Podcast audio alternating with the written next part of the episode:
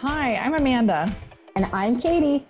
And we're the founders of the Best Life Moms Club and hosts of That Pregnancy Podcast. We are two moms with a bunch of kids under the age of three. Five to be exact.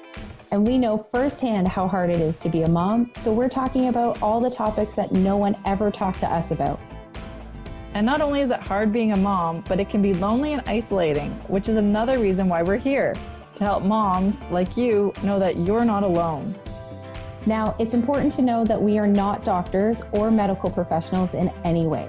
So always talk to your doctor or healthcare provider with any questions or concerns about your health or the health of your baby.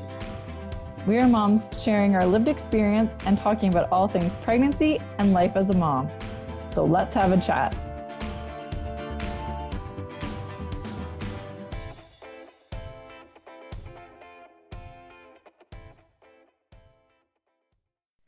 Hello, and welcome to That Pregnancy Podcast. This week, we are talking about birth control after baby. Now, before we jump into the episode, I have a question for you. Are you expecting a baby? Odds are, if you're listening to this podcast, you probably are. And if you're feeling a little overwhelmed or intimidated by this new journey that you're going on and this new phase of life that you're entering into, then you should definitely check out our mommy mentorship program that we have at Best Life Moms Club. It's our low cost, supportive membership program where we help you and support you on this amazing journey from the end of your pregnancy all the way through the first year. We have some amazing women in our program and some beautiful babies, and we would love to have you with us. Okay, so back to the episode birth control after baby. So, this is a topic that you will probably start thinking about soon after you have your baby, and then definitely it will be brought up at your six week postpartum appointment. And there's a lot of things to consider and a lot of different options out there. Uh, so, Amanda, birth control after baby. So, we kind of came up with five main types of birth control.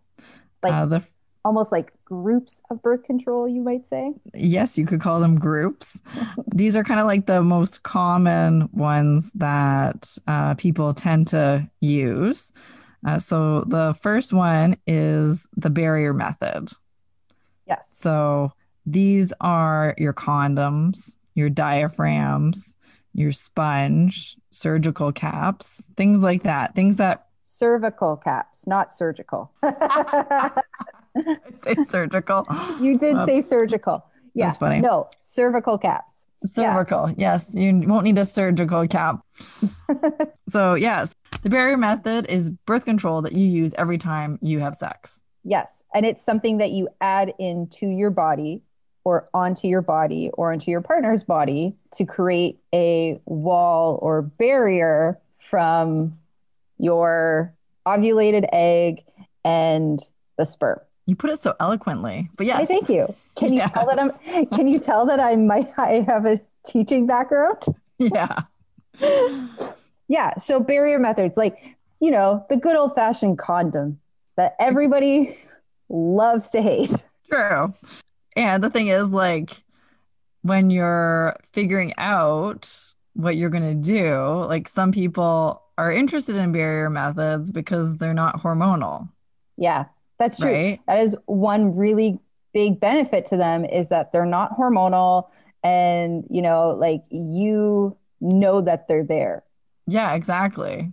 Right. And yes, you have to think about it when you're in the moment or before you're going to have sex, right? It's part of your sexual preparation, right? But it will prevent you from getting pregnant if used properly.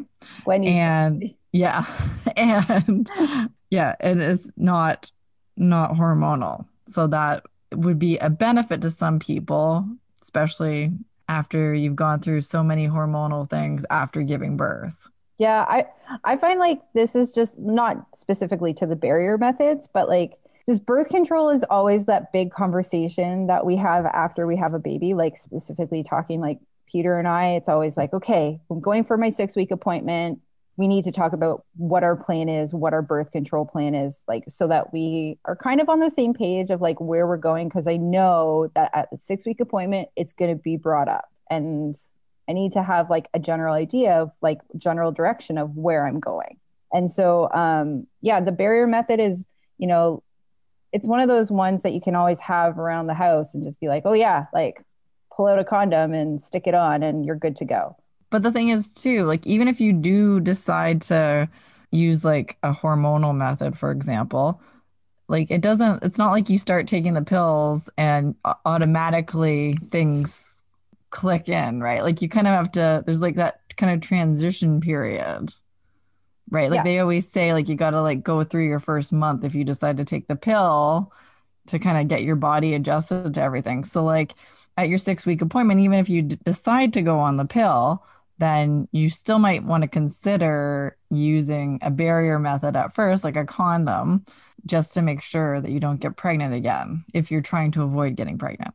Yeah. Oh, that's the thing. And like, you know, we keep saying like this at the six week appointment because the recommendation is that at the six week appointment, you get, you know, you discuss how you're feeling and you should be waiting six weeks before you have any type of sexual activity because after birth, you not only deliver your baby, but you also deliver your placenta.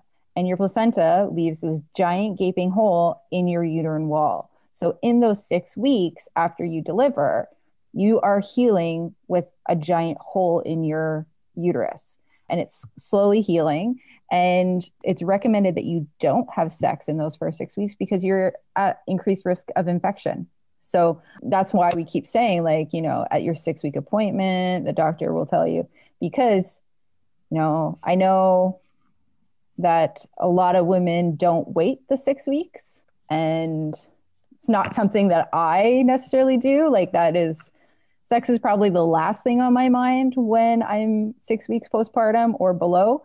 And we've talked about it before, kind of how long we've waited after in our postpartum period before we have sex and in other podcasts. But uh, yeah, there's a reason why, you know, it's recommended that you wait six weeks. You don't have to do it at six weeks. You can do it later you just mentioned our previous podcast where we talked about this. Like we yeah. didn't necessarily have sex right at six weeks. No, I like for me, it was um it progressively gets longer every time. yeah, it, it was like that with the boys. We tried and I was like, I'm not ready. And then we waited a few more weeks and then it was fine. But then with Caroline, we just waited extra time, right? Yeah. Yeah. We waited. So, yeah. like, for me with Freya, after Freya, it was eight weeks. And then after Finn, it was nine weeks. And then after Maeve, it was 10 weeks. And it wasn't because I wasn't feeling well. It was just like, it was totally the last thing on our minds. We were just so busy and it was just like not on the radar. So, yeah, like it progressively got longer and it also got easier after every baby as well. Like knowing that, okay, we're just going to wait. Peter was just like, yeah, I know it's not even on the on the schedule for us. So, and um, but anyways, we're talking about our sex lives, and we're supposed to be talking about birth control, although they do connect. The other thing I wanted to mention before we move on is since we're talking about sex is that you mentioned our mommy mentorship program at the beginning of the podcast episode. Well, we have one of our guest experts, Dana Moralato, who has actually been on the podcast previously. She does an amazing masterclass on having sex after you've had your baby. Yes, postpartum so, sex. Postpartum sex. Dana's where it's at, and it's part of our mommy mentorship program. So yeah. you should definitely check it out. Anyway, so let's go on to the second method. So the second method is probably the most, I would say, probably the most common. Well i don't know. Okay so i think there's a tie for most common this being the first one um, being short-term birth control meaning that the short term means that you can stop it and within you know a, a short amount of time everything will go back to normal physically and you will be hormonally and you will be you know good to go to have another baby or like to try and get pregnant if that is your choosing. So the short term birth controls are, you know, the classic pill, the patch, the ring, the mini pill, and the shot. Meaning so that they are, you know, you do them, and once you stop, the birth control protection stops as well. And we should mention that these are all hormonal methods. Yeah. So, uh, and uh, they need to be prescribed by a doctor. So, usually at your six month appointment, if you decide you're going to use one of these methods, your doctor will write you your prescription for that. Yeah. And it's something that you have to remember to to take every day or every month or I know with the shot I think it's every 3 months. Yeah, every 3 months. Yeah, so these are something that you have to remember that you you actually have to do something with it, right? Yeah. So the shot obviously, yeah, is 3 months and it's given to you pretty soon after birth and then you have to do it again uh, later on. Yeah, so it can also take time to end it with the shot. So the effectiveness. Like if you wanted to just be protected for a few months and then try for another baby, um, the shot might not necessarily be um, your choice because it's every three months, right? Because so that you know it has a little bit of time lag time in between the mini pill if you if people aren't aware is kind of the the pill for nursing for breastfeeding um, because it's progesterone only. Um, and uh, that is something that i did after uh, freya. I was yeah my six week appointment. I was breastfeeding so i was like i'll just do the pill. And it wasn't for me. It was my choice in doing it, after about a month and a half, two months, I decided that it wasn't quite right for me. But I was also ready. Peter and I had talked, and like we knew that we wanted to, try for another baby. So it was, we decided to stop the pill, that I would stop the pill. The mini I, pill, right? Yeah, stop the mini yeah. pill. Sorry. Yeah. yeah. So so it's just like your regular birth control pill only it doesn't come with a placebo pack because it's progesterone only. It doesn't have that est- those estrogen days. Yeah and like the the ring thickens your mucus your cervical music with mucus not music. Imagine your imagine your cervix had music. A little ambiance. Set the mood. But the uh, the ring actually thickens your cervical mucus so it actually slows down the sperm on its way to reach the egg. And, you know, all of these options that are hormonal have different levels of hormones. So that's something to consider for you as well when you're talking to your doctor about like what would fit well with you. You want to talk, you might want to talk about what you were using prior to getting pregnant and if it was working, if you were comfortable, if you're worried about any side effects. Because in any case, when you're you, you do things with hormones or you take medication, there's always the risk of side effects. So it's always good to talk to your doctor about those side effects so that you can find a choice that is best for you. I know with me, because I wasn't breastfeeding the boys, I went back on the pill. So I was on the pill before I conceived the boys, and then I took myself off of it and got pregnant with the boys. And then because I wasn't breastfeeding, I went back on the same pill that I had been on before. So that's an option if you're formula feeding. Yeah. And then the patch is one that contains, like the traditional pill, estrogen and progesterone. Um, it's something that you have to apply. You apply a patch once a week for three weeks, and then you stop the patch for the fourth week so that you can have your period because it you know it has the hormones and then you start up again i think there are i i know some people who have gotten pregnant on the patch um only oh, really be- yeah because it's how did how did they explain it to me I think what happened as they explained it to me was that they didn't put the patch on on the same day every week. Oh, you got to be consistent. Same yeah. with the pill. You have to be consistent with the pill too. Exactly, because you stop and then there's that gap. Yeah. Uh, there's a dip in the hormone. So, uh, yeah. So I know a couple of people who have gotten pregnant on the patch. You know, not saying that if the patch is right for you that you shouldn't do it. Like that's not what we're talking about at all. But it was because it is something that you have to apply regularly to make sure that it's consistent and there's no dip in the hormone levels for you. I know someone who got pregnant on the pill because she wasn't taking it at the same time every day. Right? Like if you're going to take the pill, like you either need to take it like every morning when you get up or like every yeah. evening before you go to bed, like at a consistent time. And she was just kind of taking it whenever and she got pregnant. Huh. We actually, going back to the shot, we both know someone who got pregnant on the shot. Yes, we do. Yeah. yeah. A mutual friend of ours. And I'm not sure, like, I don't know necessarily know why like what the cause of that was or but i think it i have read a number of, of people getting pregnant on the shot but we we do know someone who personally got pregnant on the shot. Yeah. So then number three, what do we have for number three? These are long term reversible birth controls. So obviously, these are more of a commitment, um, but still can be changed if you change your mind. And these are your IUDs, both hormonal and copper, as well as the hormonal implant. So they're physically put into your body for long term, as in years, protection. Yeah, and depending which one you get, like they can last, last anywhere from like three years to like 10 years. Yeah. Right. And so if you change your mind and you decide you're going to have another child, then you'll have to go to your doctors to have them removed. Yeah. And also too, we it's important to like reiterate that these are for birth control. These do not protect you against any STIs. So, you know, you still have to protect yourself that way with STIs. But um, the long term, yeah, there's hormonal and copper. And you never had an IUD, did you? No, I was on the pill before I got pregnant with the boys. And then our doctor actually recommends the IUD afterwards when you're kind of unsure. But I said I was going to elect to go on the pill because if we were if we were done with the after the boys, Keith was going to go get a vasectomy and uh, we decided to have Caroline, and so I never ended up doing the IUDs. Yeah, and I have never done a IUD. It was really pushed on me after Finn, and I was just like, no, I'm not. I'm not comfortable with it.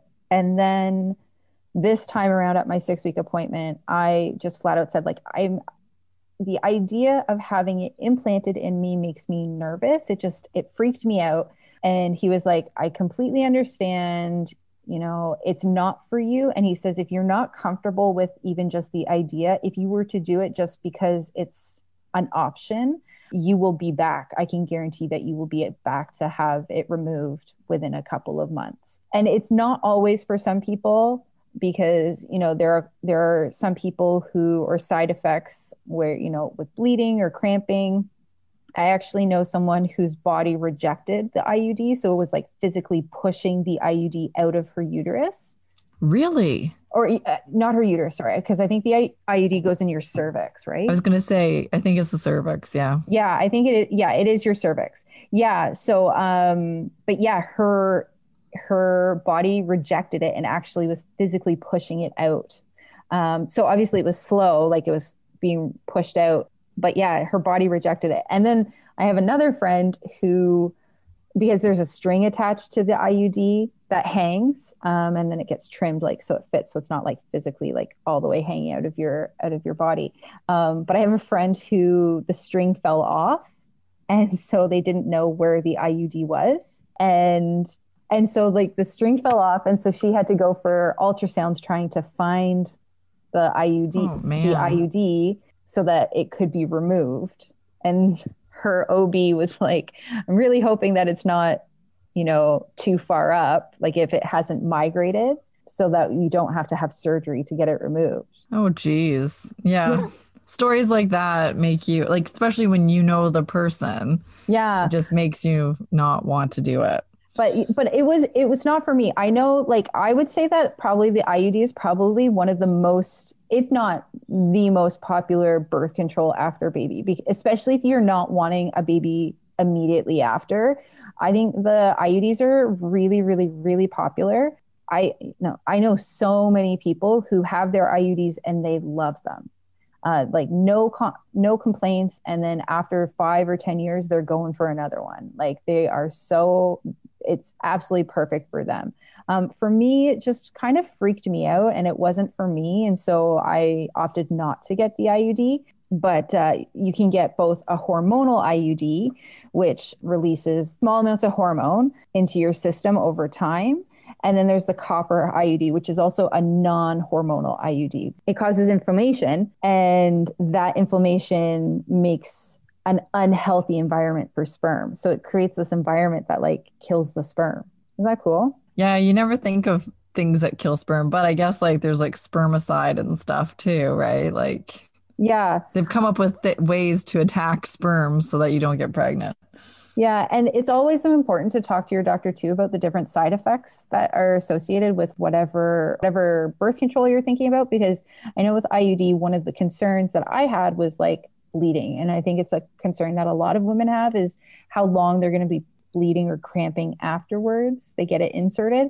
Um, and some women don't have any experience any of it. It all just depends on you and like some people are super lucky and some people it's just not meant for them and and you know have more side effects than others. It's really but it's it's no different than like the short term right like the pill works great for some people the pill doesn't work great for others and like the patch works great like everybody is individual and that's why it's so good that there's so many different choices for birth control so our fourth method is surgical sterilization yeah. And this is your route. This is my route. Yes. So once Caroline was born and we knew baby number three was for sure it. So our, our OB, he always says, So for your next baby. And I said, Whoa, whoa, whoa. This time there really is no next baby. And I, I said, I realized that I said it last time, but I said, Hear me out. I said, This time, I, I said, I've always told Keith that the baby factory closes at 35 and I am 35. So there will be no more children after this. And he said, Well, if you're that sure, have you considered having your tubes removed? And I said, Having my tubes removed? He said, Yes. He said, It will reduce your risk of ovarian cancer by up to 80%. So that was a big bonus for me. And because I decided I was going to have a C section, he could just do it. So Keith and I kind of talked it over and we decided to go that route. It was just the right route for us. We knew for sure we were done. There were going to be no more kids. So um, I had my tubes removed. So you had you made that decision and had that in place prior to Caroline being born because I was pregnant with her. Yes. Yeah, but you yeah. had you made that decision. You had talked to our OB about that because in your C-section surgery, you also had this happen. They removed yes. your tubes. Yeah. And I actually did a podcast episode, one of our earlier ones, talking about having a C section and having my tubes removed. And it, it's important to also recognize that having your tubes removed is a different form of surgical birth control than having your tubes tied. Correct. Having your tubes tied, sometimes your tubes can untie so you still could get pregnant. And also, having your tubes tied, you could have them untied if you decide you want another baby. Whereas having your tubes removed, like if I wanted to have another baby, I would have to have my eggs taken out. You'd have to do IVF. Yes, on myself. Yeah. yeah. I could not have a child naturally because there's no tube. There's I still have my ovaries because I need those for hor- hormones so that I don't go into menopause. So those are still there. It's the the tubes. So there's no way for the egg to travel. You just got eggs floating loose around your body. They yeah. just go off a cliff. so, yeah, so that's the difference. And yeah, I cannot naturally get pregnant on my own. Now, our original plan was for Keith to go and get a vasectomy. I was going to say this is another surgical permanent, uh, like another surgical option is a vasectomy because yep. it's not just up to us to be controlling birth. That's right. And like the vasectomy is so easy now. Like you can actually get it done with a laser. Yeah, like, laser. Yeah. Yeah. And, and, men love lasers for some reason. So if you're really like trying to sell the vasectomy, just be like, I heard they use laser. They're like, I'm there. Yeah, it's like a really easy procedure, uh, way easier than a woman going to get her tubes tied. And to be honest with you, I probably wouldn't have done the tubal removal if I wasn't having a C section already. So yeah, our we were always gonna have Keith get his vasectomy, and we only decided to go the tube removal route because of the uh, ovarian cancer risk going down because ovarian cancer is hard to detect. And my aunt had ovarian cancer, although it, her case wasn't hereditary. I know that because my mom ended up going for all these tests afterwards, genetic testing. So, yeah, it was just kind of like a, a fluke that that happened. So, anyways, for me, it was, I like the fact that it decreased that risk. Yeah, but the the vasectomy is an option as well for birth control. If you know that you are done and that you want to make, you know, well, a vasectomy can be reversed too. It can. Yeah. I always I always always think of the episode of The Office when Michael yeah. Is like, you know how, how painful having four vasectomies is? Snip, snap, snip, snap, snip, snap. Like, I use that line all the time. Not even talking about vasectomies. It just it comes up in my daily life all the time. It's hilarious. As soon as you said that, I totally knew where you were gonna go with that because you love The Office so much. I do. I love The Office, but yeah, I always think of like whenever I hear vasectomy, I think of Michael Scott yelling, "You know how many?" Like, so but the thing is, to be honest with you, if you know you're done, that is probably the easiest way for you and your partner to finalize the fact that you're done, right? Because, like, if a woman goes to have her tubes tied, you know, or isn't having a C section and goes to get them removed, like, it is more invasive. And I know, like, even getting your tubes tied, I don't think it's as major surgery as it used to be. It's kind of day surgery now, whereas it used to be more invasive. However, like the vasectomy is so easy and it's not even like, is it painful? Yeah, I, I hear it's a little bit painful, but like, I don't think it's that bad based yeah. on what I'm hearing from friends. Yeah, and we have a number of friends who have had their whose husbands have had vasectomies. I know Peter is would like a vasectomy. He because Peter, like I said, is he said that he's done, and I'm like, ah, you know, we'll see. But obviously, so we haven't made the appointment. But Peter, when it is like done, done time, which could very well be now, but haven't like accepted that yet. He will be getting a vasectomy. And it, you know, I always joke like you can have a vasectomy, have this little laser pointed at your testicles, like you will be fine. I birthed you three babies, right? Like the thing is, even though Peter wants it, like I know that there are men who are hesitant, but like men can step up and do something for your family too. And if you you are done having children, like let them do something for this. It's funny that you say that because so Keith, even when we were dating, he always said, "Yeah, when we're done having kids, I'm going to go for a vasectomy," because that was his theory. If I'm carrying around these babies and birthing them, the lot, like the least he could do is go get the vasectomy, right? So then when I came home and I was telling him about I could get my tubes removed, he said, "Well, I'll still go get a vasectomy." And I said, "I'm like, but why would you go get a vasectomy?" And and he's like, because then we're like guaranteed we're 100%. And then I'm like, Keith, we'll be 100%. And then I had to like say, like, there's no place for the egg to travel, have the conversation that we just had. And then so finally, when it sunk in, he was like, oh, he's like, so I don't have to go for a vasectomy. yeah, it's kind of funny. But yeah, um, when you know you're done, vasectomy, yeah, it's pretty good way to go. So you can you can uh, join Peter on that one and ultimately like you said it can be reversed if you down the line change your mind it is a little bit more challenging i know statistically the numbers are not as like a hundred you're not guaranteed like yes it'll be perfect but like ultimately it is something that could potentially be reversed if you had a change of heart further down the line but yeah it's vasectomy for per, like a surgical permanent option is a good choice is a good option for many people and it's the least invasive out of the surgical options. Absolutely. Anything that has to do with a male over a female body is is less sur- is less invasive with regards to, you know, our reproductive health. Yeah, that's very true. So our last is the natural rhythm methods. Yeah. Pull out method. is one option. The you know, there is also you know you know you look at your your timing and you can do. This is where you're looking at your natural body and figuring out your cycle associated with that. If you even if you don't have a period yet, this one is. uh It's it's the least effective form of birth control. We'll just true. say that. It is. Right. Yeah. It's a little bit more chancy. Do lots of people use it? Yeah.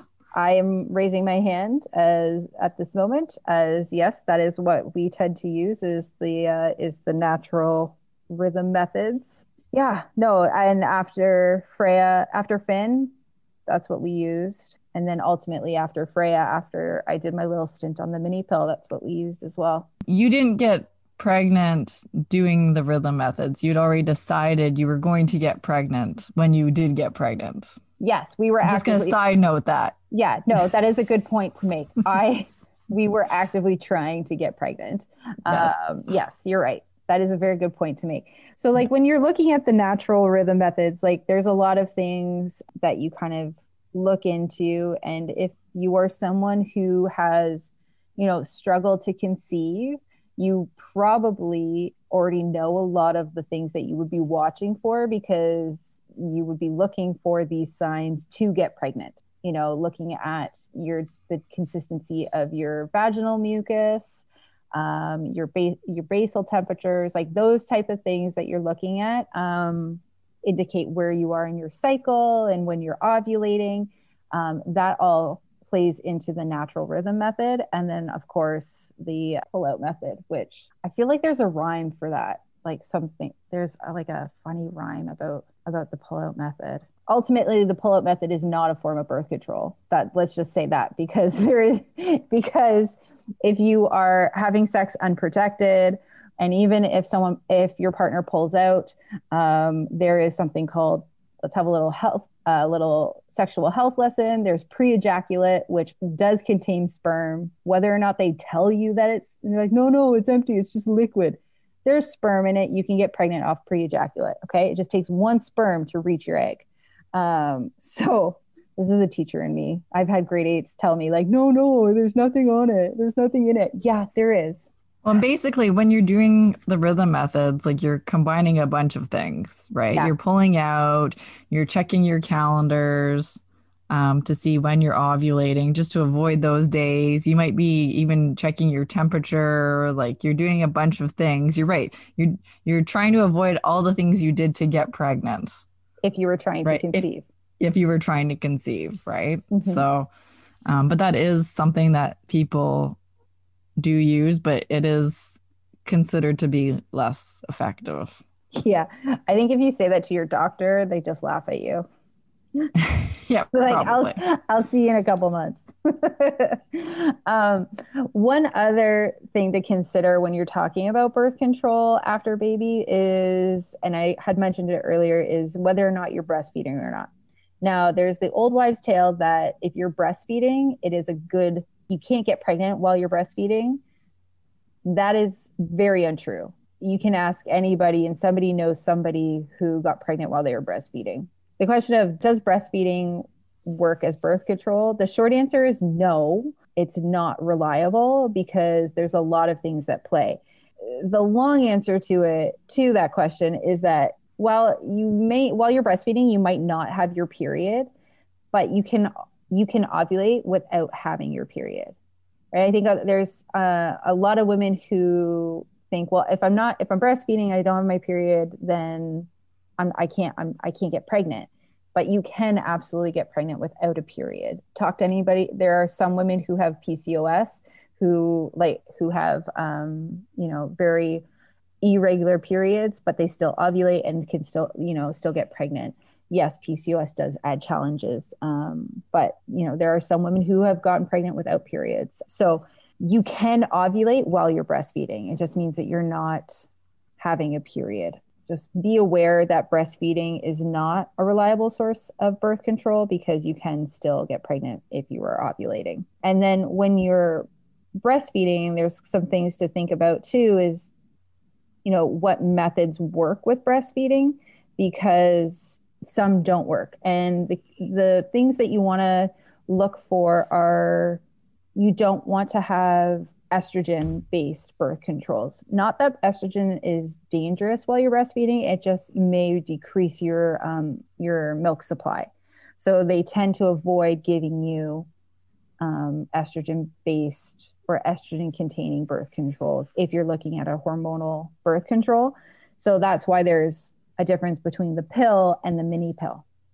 Um, yeah, so like if you're breastfeeding, the common options for you are like the shot, an implant, condoms, a mini pill, or um, a hormonal IUD. The patch and the ring are not, and a full hormonal pill are not good choices for you if you're breastfeeding. And I just know that because I've breastfed all three. Um, and that's always a, con- a discussion that I have with my doctor before. Maybe that's why they should recommend, like I know our doctor rec- always recommends the IUD, right? Because if it's safe for breastfeeding and, you know, it's incredibly effective, you don't have to remember to take it, like convenience. Yeah, you have to get it taken out, but that could be why that seems to be his number one recommendation. I think you're I think you're right and I think that's why a lot of women like it because it's like a one and done, right? Like yes, you have to have two appointments or, you know, one appointment to put it in, one to get it out, but there could be a 5 to 10 year gap in between there. But yeah, it's it's in there you don't have to remember and people can still breastfeed on it. And it's because it gives you that option of either a copper IUD or a hormonal IUD, right? So there are two options for people, and it so it is breastfeeding friendly. Um, I, I agree. I think that's one of the reasons why he does like the IUD over other choices. There's no remembering, right? No. And as a new mom, like everything, you're remembering and juggling so many balls that this is just one less thing you have to juggle. Yeah, and you know, like this is definitely a conversation that you need you need to have with your partner before you go into your 6 week appointment because it's you know, you want to have an idea going in so that your doctor doesn't just like say, okay, these are your options and list off a whole bunch of options and explain all the pros, all the cons, and all the side effects of each one of them, because that's like a ton of information that's thrown at you in a very short amount of time, probably. Um, and it can be very overwhelming and very confusing. And then you're like, um, I don't know which one sounded like it might fit for me. So having an idea of like, of you know beforehand saying like we you know my partner and i or i would like to have children. I would like to try for another baby in the next year. I would like to try for another baby in a year five years down the line. Having that idea or if you're completely done you know having that in your in your um, kind of idea in your brain is something good to talk to you know have be prepared with as well as things that you're comfortable with because some women try different different um, birth controls and find that they like one thing better over another. And it's important to bring that forward to your doctor too because they will be able to direct you something that fits with you, your activity level and your goal of no baby another baby another baby in a little bit. So all that information that you have prepared is going to make it a easier conversation with your doctor at an at that appointment Thank you for listening to this episode of That Pregnancy Podcast. If you have any questions, comments, or ideas for an upcoming show, we would love to hear from you. You can connect with us on Facebook and Instagram. We are at Best Life Moms Club. Until next time.